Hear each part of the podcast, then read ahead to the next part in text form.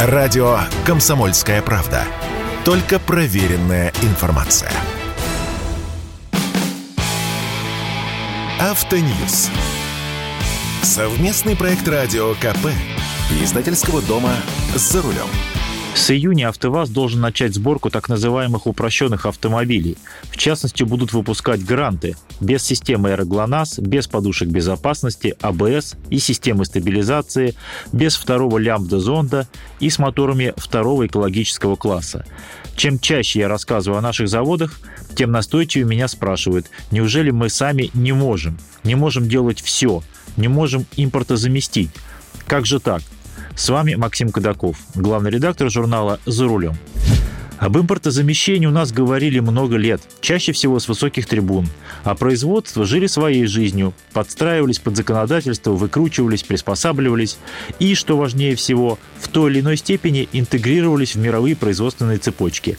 В том смысле, что если у нас хорошо получается выращивать пшеницу, но не очень хорошо получается выпускать специализированную сельскохозяйственную технику, то может лучше сосредоточиться именно на пшенице, а тракторы просто покупать на вырученные от продажи зерна деньги.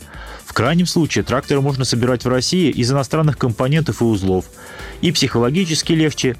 Это же тракторы, собранные у нас. И кое-какие рабочие места создаются. Возникает налоговая база. Тоже хорошо.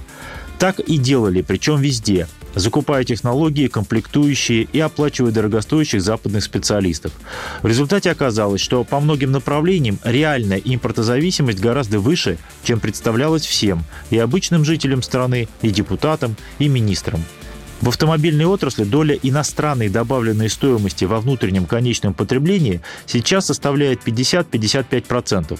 Это значит, что в конечной стоимости автомобиля больше половины составляют расходы на зарубежные комплектующие, материалы, оборудование, технологии, а также оплата специалистов. Хуже дела обстоят только в производстве компьютеров, оптического оборудования, текстильных изделий и обуви, где валовая доля импортной составляющей доходит аж до 70%. Даже вот так бегло было на слух, понятно, что за несколько десятилетий мало что изменилось. Традиционные сильные наши отрасли менее импортозависимы, чем традиционные слабые отрасли, к которым, к сожалению, относится и автомобильная промышленность. Как же так, скажете вы?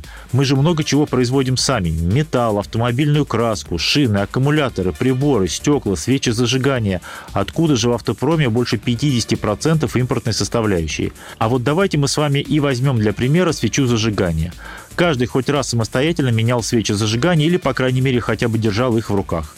В России существует два производства свечей зажигания с участием иностранного капитала. Менее локализованное и с глубокой локализацией. В 2016 году в индустриальном парке в Тольятти, это прям под боком у АвтоВАЗа, открыли завод по сборке свечей зажигания чешской фирмы «Бриск». Все их прекрасно знают, поскольку именно эти свечи идут на первичную комплектацию автомобилей «Лада», то есть на сборочный конвейер. Я был на торжественном открытии этого завода с участием представителей посольства Чехии, руководства Самарской области, чиновников из Минпромторга. Все были довольны и традиционно говорили о создании рабочих мест. Но почему-то, к слову, производство – забывали добавить определение «сборочное». Это просто цех с автоматической линией сборки свечей и небольшим складом. Никакой обработки, просто сборка и финальный контроль. Все. Поэтому на момент открытия завода было создано аж 15 рабочих мест. Зато все счастливы. У АвтоВАЗа появился под боком свой свечной заводик. Чиновники всех уровней отчитались о локализации. Рядовые автомобилисты этого особо не заметили, поскольку свечи Бриск и прежде были на рынке, а после открытия завода цены на них не сильно поменялись. Трагикомизм еще и в том, что это была уже вторая попытка чехов. Первый раз они открыли завод в Озерске, это Калининградская область, и вскоре закрыли его. Знаете по какой причине? из-за проблем с логистикой. То есть даже в самом западном нашем регионе в совершенно спокойное время были проблемы с логистикой.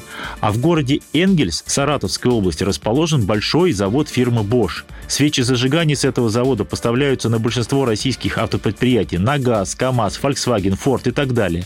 Это очень серьезные предприятия с полным циклом производства, включая изготовление такой ответственной детали, как изолятор. Как вы знаете, изолятор – это керамическая деталь. Изоляторы запекают в печах при температуре 1600 градусов. Так вот, печь это немецкая, а смесь для запекания готовится в итальянской мельнице, которая перемалывает глинозем. А глинозем – это ключевое сырье. Его 95% смеси для запекания. Так вот, глинозем мы полностью импортируем. Раньше глинозем закупали в Бокситогорске, а теперь производителям глинозема выгоднее гнать его в огромных количествах на производство алюминия. Кстати, об алюминии. Важнейшим сырьем для его производства является именно глинозем, который мы импортируем в огромных количествах. Для производства одной тонны алюминия требуется около 4 тонн глинозема. Своего глинозема и своих бокситов нам не хватает, поэтому мы вынуждены импортировать. Мы ежегодно закупаем в других странах около 3 миллионов тонн глинозема.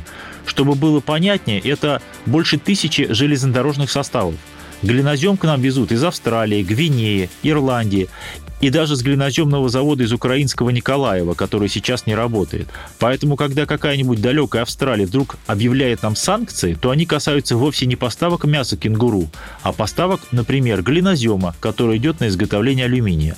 А «Русал» это один из крупнейших мировых производителей алюминия, всегда был важнейшим партнером для наших автомобильных производств, включая АвтоВАЗ, который закупает алюминий для своего металлургического производства. Смотрите, какая интересная конструкция получается. АвтоВАЗ ведь сам делает алюминиевые головки блоков цилиндров? Да, сам.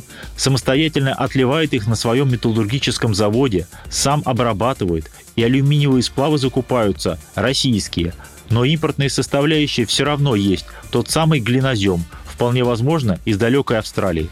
К чему я это все? Мы действительно много чего импортируем, но многое и отправляем на экспорт. Тот же алюминий и свечи с завода в Энгельсе. Это называется международной кооперацией.